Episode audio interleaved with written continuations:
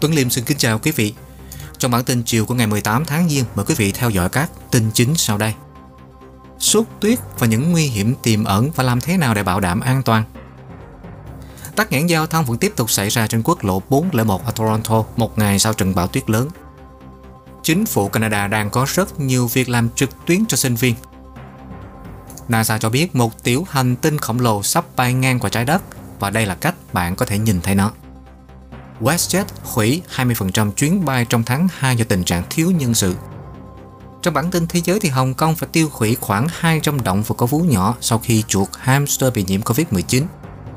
Úc đang phải gánh chịu một đại dịch chết chóc nhất khi Omicron làm gia tăng số ca nhập viện. Và Thủ tướng Anh phủ nhận cáo buộc rằng ông đã nói dối về bữa tiệc tại văn phòng trong giai đoạn đóng cửa. Tonga đã tránh được thảm họa lan rộng sau khi xảy ra vụ phun trào núi lửa Indonesia thông qua luật di dời thủ đô và tỷ lệ thất nghiệp ở Việt Nam dự kiến sự gia tăng trong năm nay. Sau đây chúng tôi mời quý vị theo dõi bản tin chi tiết.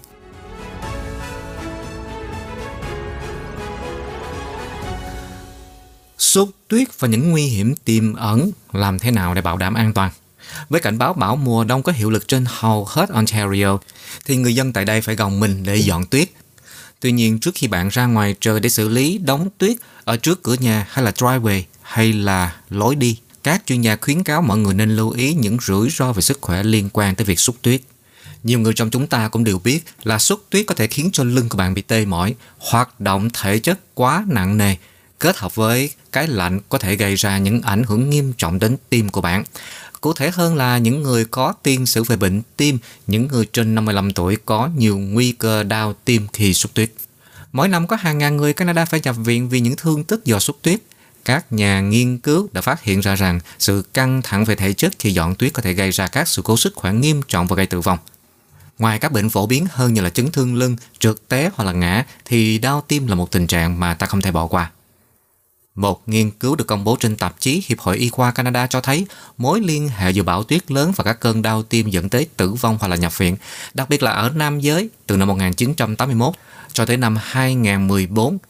Các nhà nghiên cứu ở Quebec đã chỉ ra có 65.000 người chết vì đau tim và 128 người phải nhập viện đang trong thời gian hoặc là sau khi có tiết rơi dày đặc. Các chuyên gia khuyên mọi người nên làm các bước nhất định khi xúc tuyết và tìm kiếm sự trợ giúp khi bạn cần. Các mẹo sau đây có thể giúp bạn an toàn hơn khi chuẩn bị xuất tuyết. Thứ nhất là khởi động. Làm ấm cơ thể của bạn trước khi đi ra ngoài bằng cách thực hiện một số những chuyển động nhẹ, chẳng hạn như uống cong người sang một bên hoặc là đi bộ tại chỗ. Thứ hai là đẩy, chứ không phải là nâng. Đẩy tuyết bằng sẻn thay vì nâng có thể giúp cho bạn giảm căng thẳng cho cơ thể. Và khi nâng tuyết, hãy uống cong đầu gối và sử dụng chân khi có thể. Thứ ba là chọn sẻn của bạn một cách khôn ngoan. Sẻn được thiết kế theo công thái học có thể giúp cho bạn giảm số lần mà bạn phải cúi gặp người. Thứ tư là giảm tải của bạn. Cân nhắc sử dụng sẻn nhựa có trọng lượng nhẹ hơn thay vì dùng sẻn kim loại để giúp giảm trọng lượng khi nâng. Và thứ năm là biết lúc tạm dừng. Hãy tự vận động và bảo đảm thường xuyên nghỉ giải lao, cân nhắc nghỉ ngơi sau khi xúc tuyết từ 20 cho đến 30 phút, đặc biệt là khi tuyết đang rơi. Thứ sáu là chia ra nhiều lần để xúc cân nhắc xúc tuyết định kỳ trong suốt cơn bão để tránh phải di chuyển một lượng lớn tuyết cùng một lúc.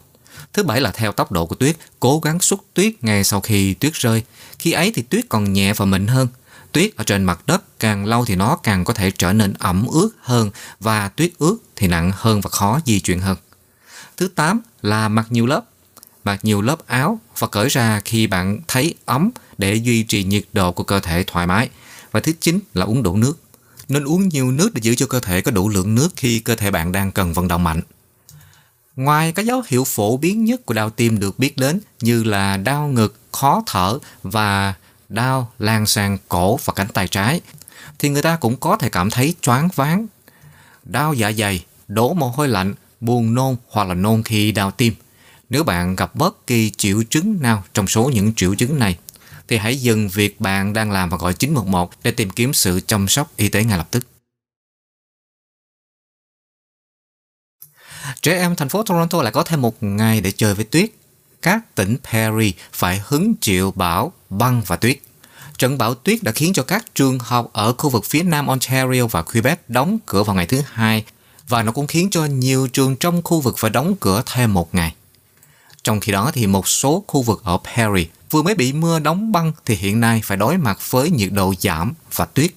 Một số hội đồng trong khu vực Toronto như là Hội đồng trường Công giáo Dufferin Peel, Hội đồng trường Công giáo Toronto và Hội đồng trường khu vực York cho biết các lớp học sẽ tiếp tục theo hình thức trực tuyến cho ngày hôm nay và Hội đồng trường học quận Durham đã hủy bỏ tất cả các lớp học trực tiếp. Học sinh trung học sẽ chuyển sang học trực tuyến, trong khi học sinh tiểu học sẽ có một ngày nghỉ tuyết rơi. Nhưng Hội đồng trường học thành phố Toronto cho biết sẽ không có việc học trực tuyến. Lưu ý trong một bài đăng ở trên mạng rằng 36 trường học của họ vẫn cần phải dọn tuyết ở trên mái nhà. Một nhiệm vụ không thể hoàn thành hôm thứ hai do điều kiện thời tiết và đường xá không tốt. Hội đồng trường Ottawa Carleton đã thông báo vào sáng sớm ngày hôm nay rằng tất cả các trường sẽ mở cửa hôm nay. Tuy nhiên, cơ quan vận chuyển sinh viên Ottawa đã hủy bỏ tất cả các dịch vụ xe buýt vì nhiều con đường nhỏ trong các khu vực cư dân vẫn chưa được dọn tuyết. Phụ huynh được thông báo rằng họ có thể đưa con đến trường nhưng phải đón con vào cuối ngày học bình thường. Mạng lưới Go Transit trong khu vực đã cảnh báo dịch vụ sẽ bị giảm vào ngày thứ ba và có thể sẽ bị hoãn hoặc là hủy chuyến trong khi một số tuyến tàu điện ngầm ở Toronto đã không hoạt động vào đêm qua do những vấn đề cơ khí liên quan tới thời tiết. Cảnh báo gió và bão mùa đông cũng đã được đưa ra cho phần lớn ở tỉnh Alberta.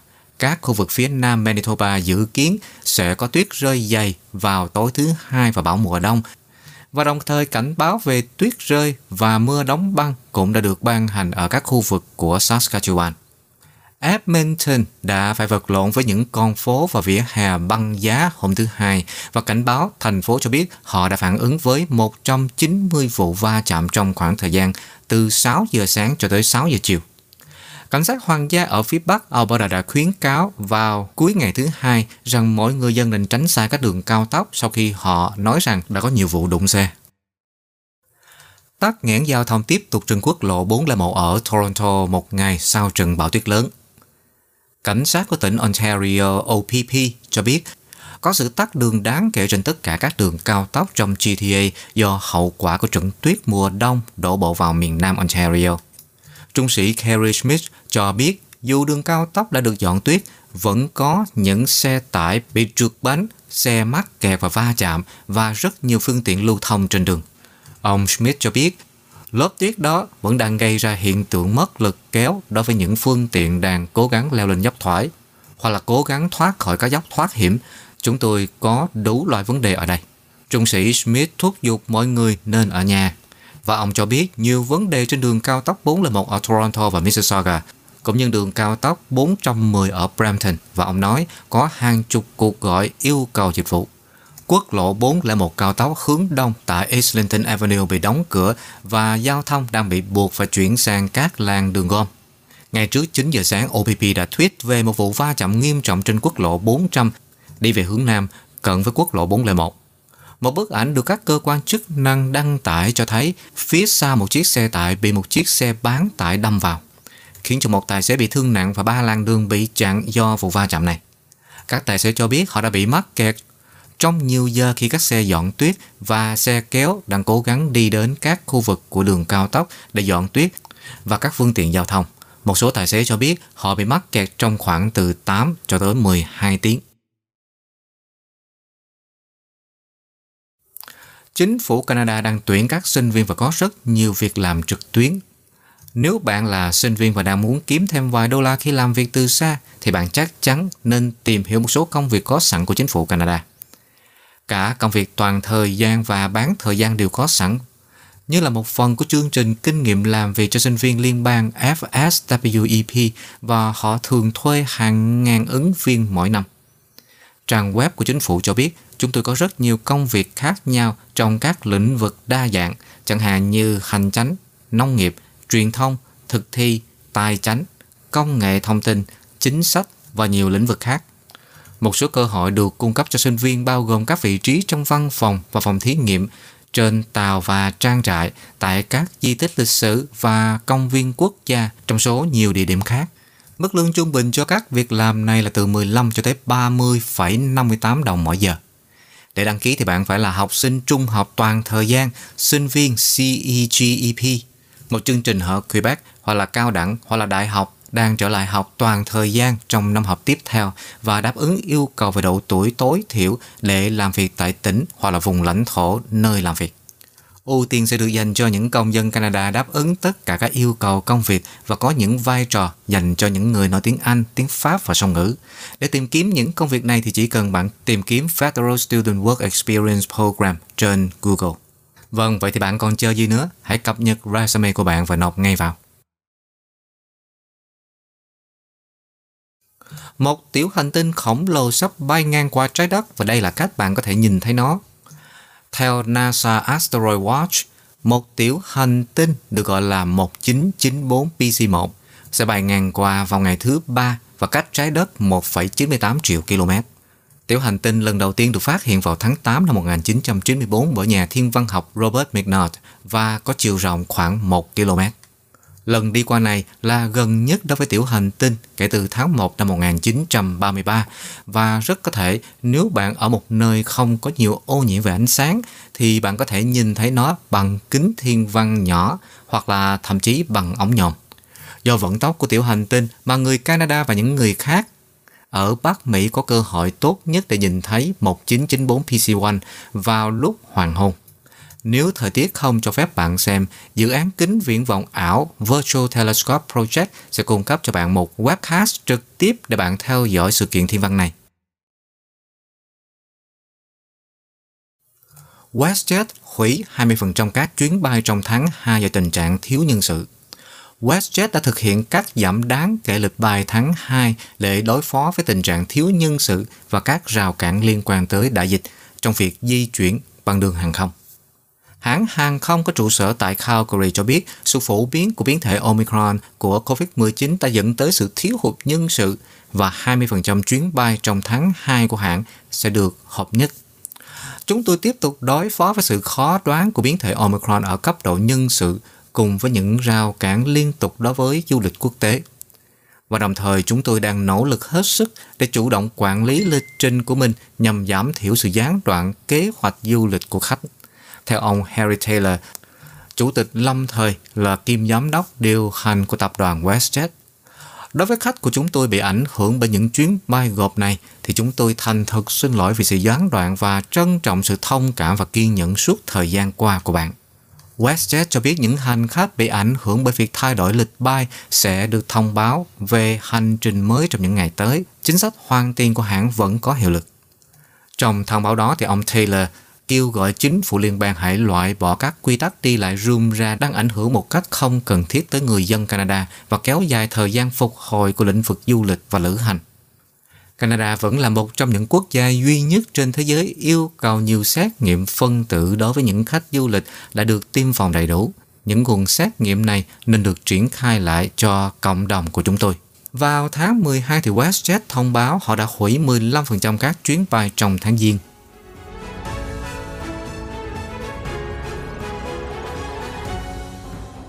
Quý vị và các bạn đang theo dõi bản tin Canada và Thế giới của kênh Culture Channel. Mời quý vị đăng ký kênh và bật thông báo để theo dõi các video tiếp theo. Tiếp theo sau đây là một số tin tức thế giới đáng chú ý. Hồng Kông tiêu hủy khoảng 2.000 động vật có vú sau khi chuột hamster bị nhiễm Covid-19. Nước Úc đang phải gánh chịu ngày đại dịch chết chóc nhất khi Omicron làm gia tăng các ca nhập viện. Thủ tướng Anh phủ nhận các cáo buộc rằng ông đã nói dối về việc bữa tiệc tại văn phòng trong giai đoạn đóng cửa. Tonga đã tránh được thảm họa lan rộng sau khi xảy ra vụ phun trào núi lửa.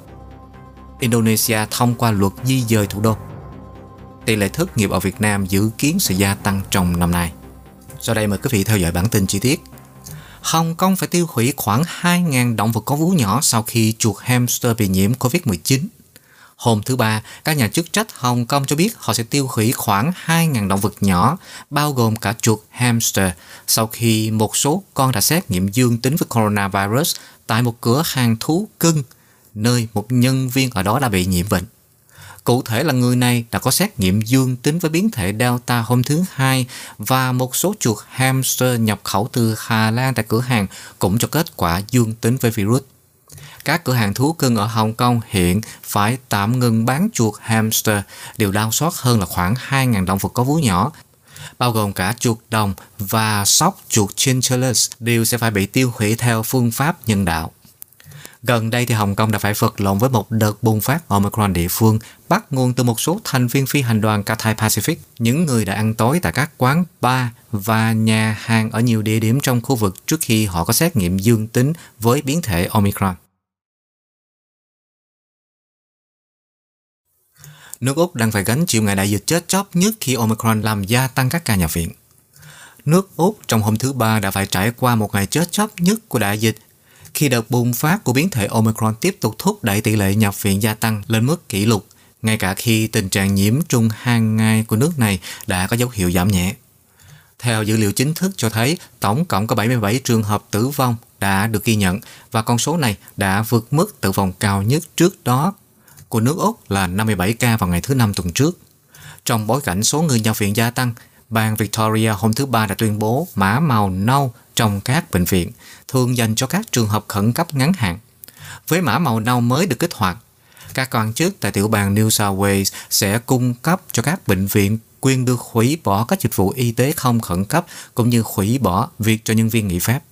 Để giúp cho các bệnh viện công đối phó với tình trạng hiện tại thì chính phủ liên bang đã kích hoạt một kế hoạch cho các bệnh viện tư nhân cung cấp tới 57.000 y tá và hơn 100.000 nhân viên cho các khu vực bị ảnh hưởng bởi Omicron trên khắp đất nước, theo Bộ Y tế Úc cho biết.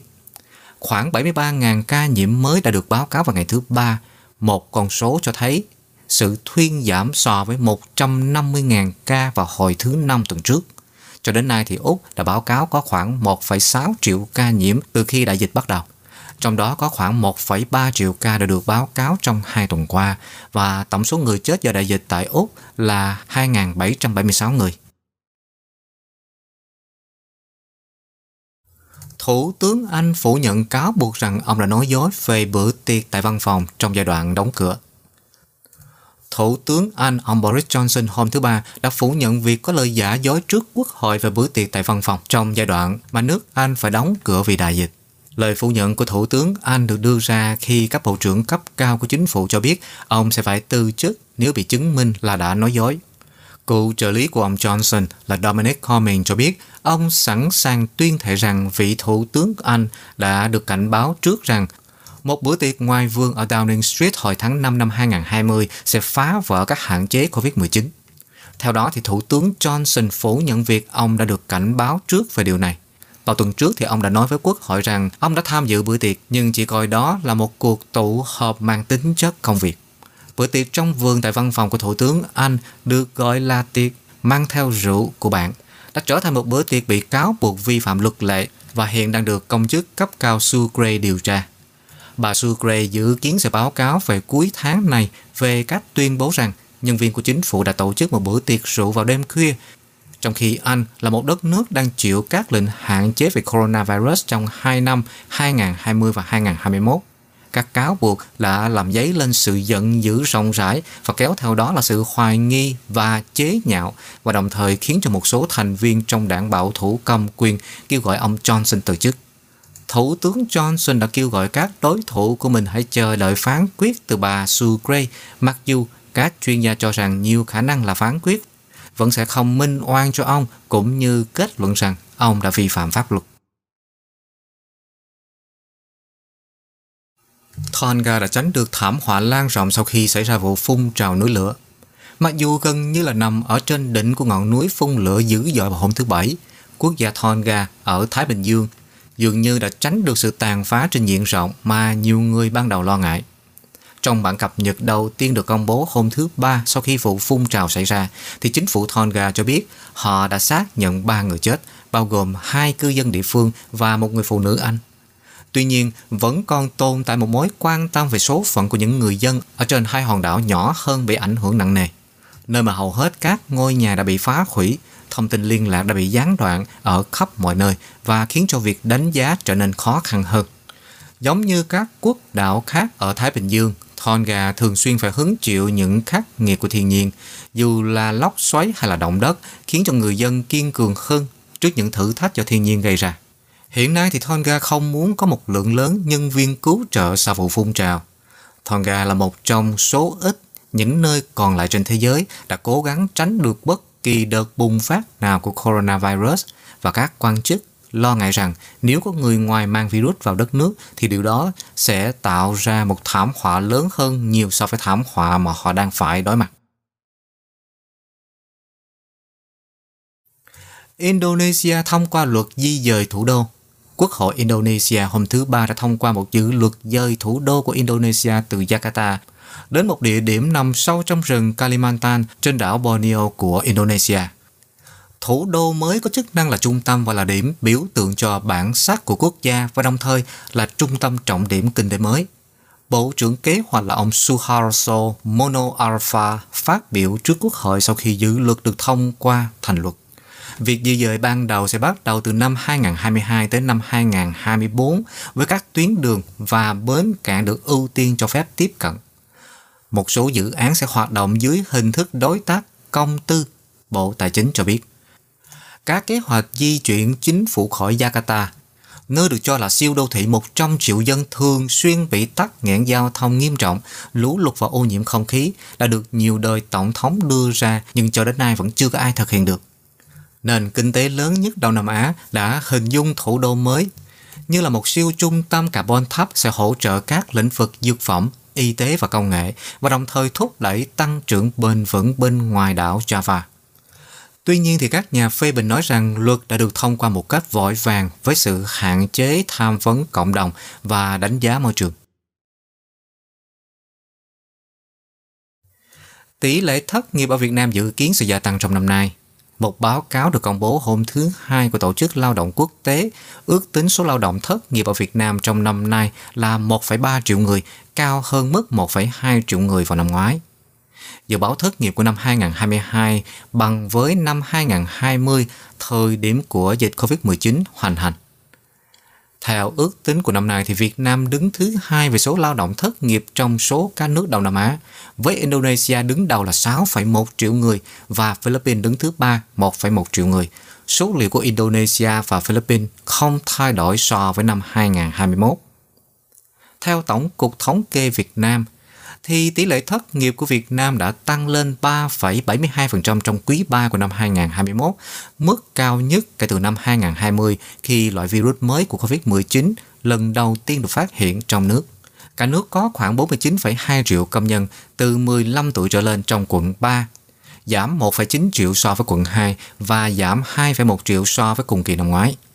Thông cáo của Tổ chức Lao động Thế giới cho biết các diễn biến phức tạp của COVID-19 đã ảnh hưởng đáng kể đến cuộc sống của mọi người trong 9 tháng đầu năm 2021.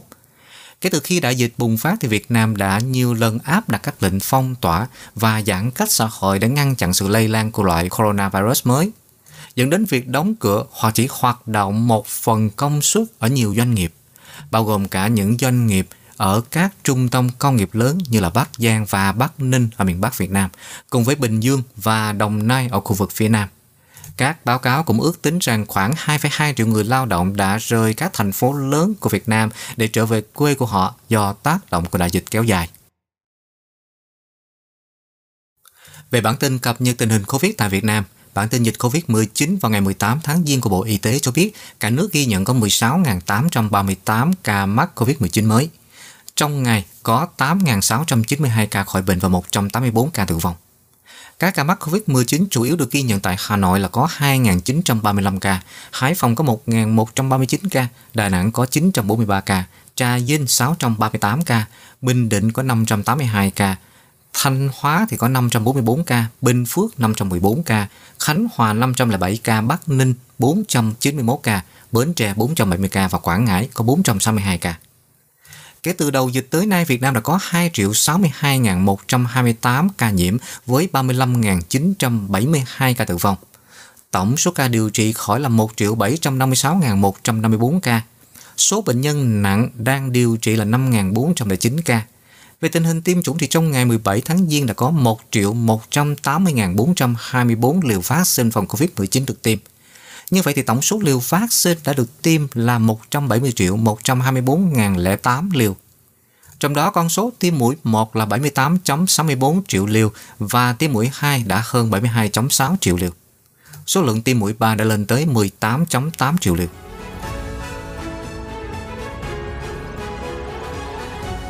Rất cảm ơn quý vị đã theo dõi bản tin chiều nay của tạp chí Culture Magazine. Bản tin Canada và Thế giới sẽ được cập nhật liên tục trong ngày trên kênh Culture Channel và sẽ gửi đến quý vị hai lần một ngày. Kính mời quý vị tiếp tục đón theo dõi. Chúng tôi cũng mong quý vị đừng quên bấm like và phản hồi để giúp xây dựng cho chương trình này ngày một tốt hơn. Đối với các quý vị vừa biết tới Culture Channel thì chúng tôi mong quý vị hãy đăng ký kênh và bật chuông thông báo để nhận được các bản tin mới nhất. Culture có các video tin tức được cập nhật hai lần một ngày và các video về văn hóa, du lịch, ẩm thực, sức khỏe và đời sống được cập nhật liên tục trong tuần và chúng tôi mời các bạn đón xem. Tuấn Liêm xin chúc quý vị và các bạn nhiều sức khỏe và an lành. Xin chân thành cảm ơn và hẹn gặp lại quý vị trong bản tin buổi tối. Một biến thể của dịch bệnh coronavirus có khả năng lan truyền nhanh đến kinh ngạc đang xuất hiện tại tỉnh Ontario. Chúng ta cần nâng cao ý thức phòng chống nạn dịch. Hãy đi tiêm ngừa và lập tức tiêm mũi tăng cường. Tiếp tục thực hiện tốt các biện pháp mà chúng ta biết chắc có thể bảo vệ sức khỏe của chính mình. Hãy tự bảo vệ bản thân, tránh bị lây nhiễm coronavirus. Quý vị có thể đến trang mạng ontario.ca gạch chéo COVID-19 để tìm hiểu thêm thông tin mới. Một lời nhắn của chính phủ tỉnh Ontario